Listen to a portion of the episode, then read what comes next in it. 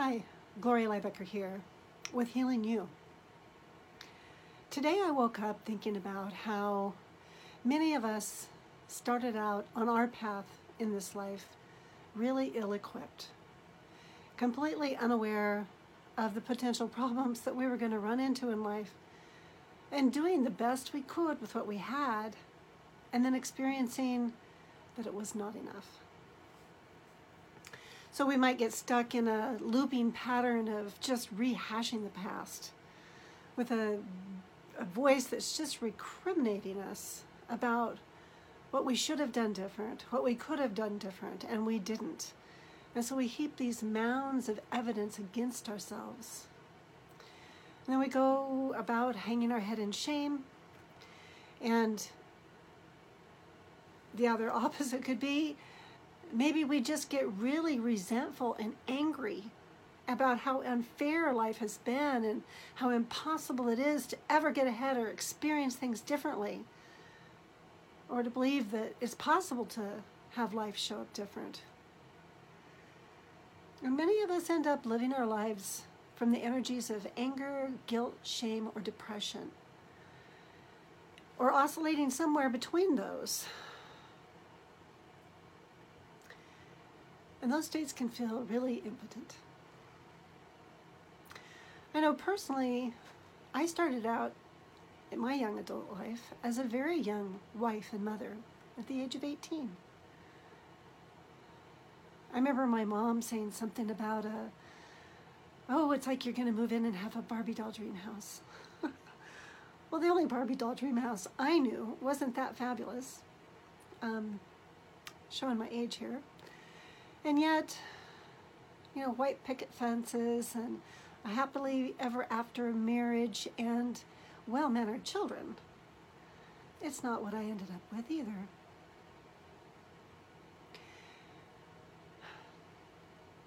There are so many things that we are not aware of when we start out. And hopefully, along the way, we find others that are willing to walk alongside of us to support our learning. I remember moving far away from home. I lived in Washington and I think I was 21 when we moved down to Texas. And that was a lot different place than Washington. In Washington, I grew up in the country and it was a whole different culture when we moved down to Texas, it was in the heart of San Antonio, and there was a Dirty Sally's right across the street from the apartment, and it was scary to me. I'm not saying that San Antonio is just full of places like that, but there are places like that. And when you are young and you have not been exposed to many things in life, you don't know, or I didn't know, how to be with it. And then when you're far away from what you are familiar with and you're doing your best to find your way, in my experience, I was trusting of others.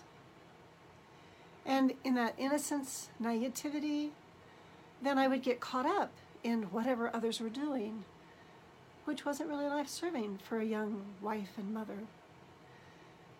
And I'd learned some hard knocks along the way.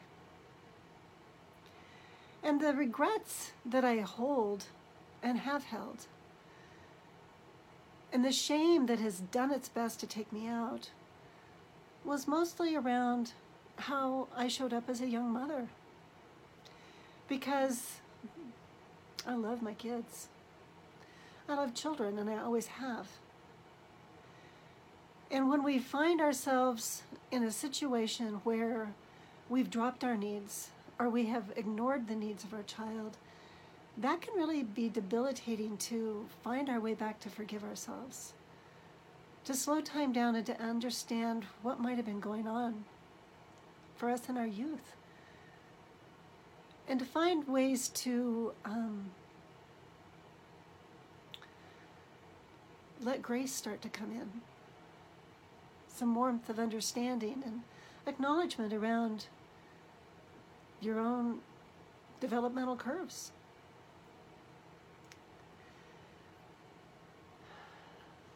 So I've, from time to time, a memory will pop up and I'm like, oh, I'll just kind of cringe.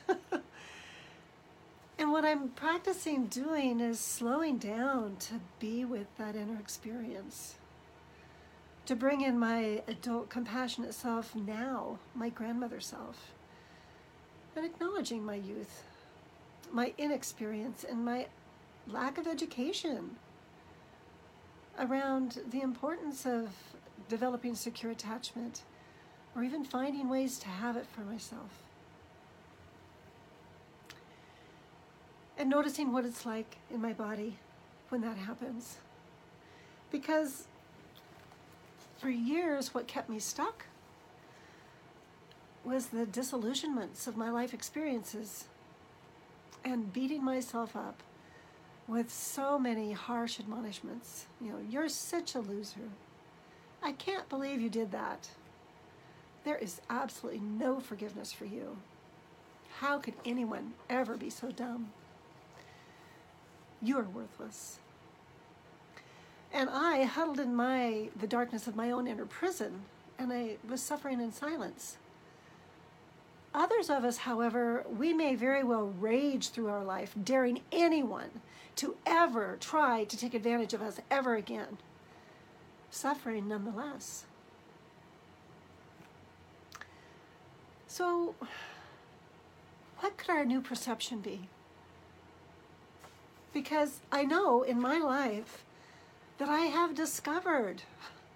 It may have taken me years, but I still discovered it. I've discovered that it's possible to live my life empowered and wide awake. Hmm. And I can still hold on to my impossible dreams and allow those dreams to actually emerge naturally as they unfold in life. And I hold them deep in my heart. Impossible dreams are rich with empowerment and freedom when they're grounded in truth. That's a really key thing. And that truth is anchored in your sacred values. And so, along my life journey, I was blessed to have some mentors that came alongside of me that really listened to me and they heard my heart when I was sitting in all of my perceptions of disillusionment.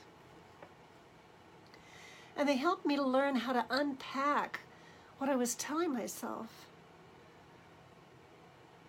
to really know what's important to me. What do I value? And so when we can learn how to listen deeply to our inner chatter and sit patiently with our pain with kindness and warmth, then it's possible to receive that understanding and grace from our own warm inner light because we all have our own inner light within us. Maybe it just needs a little nurturance from another who can see your light to help it grow.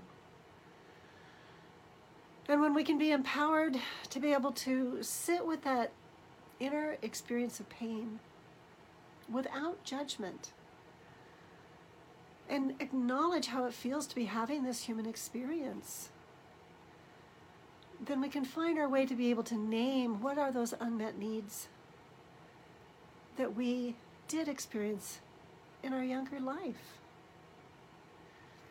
And to have the accompaniment that we need in order to mourn the loss that we did suffer.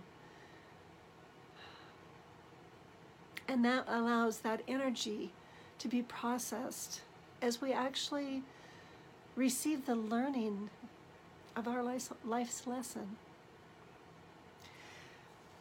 And so I made a few notes about what kind of skills are needed to be able to develop to move forward like this.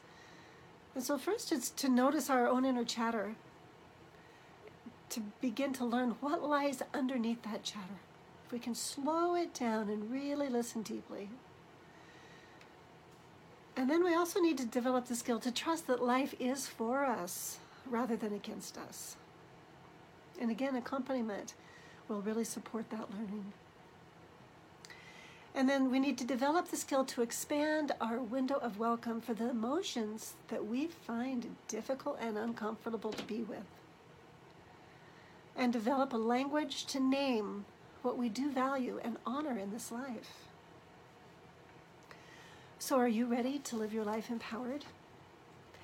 And are you ready to be wide awake? well, then I invite you to begin by paying attention to what you tell yourself.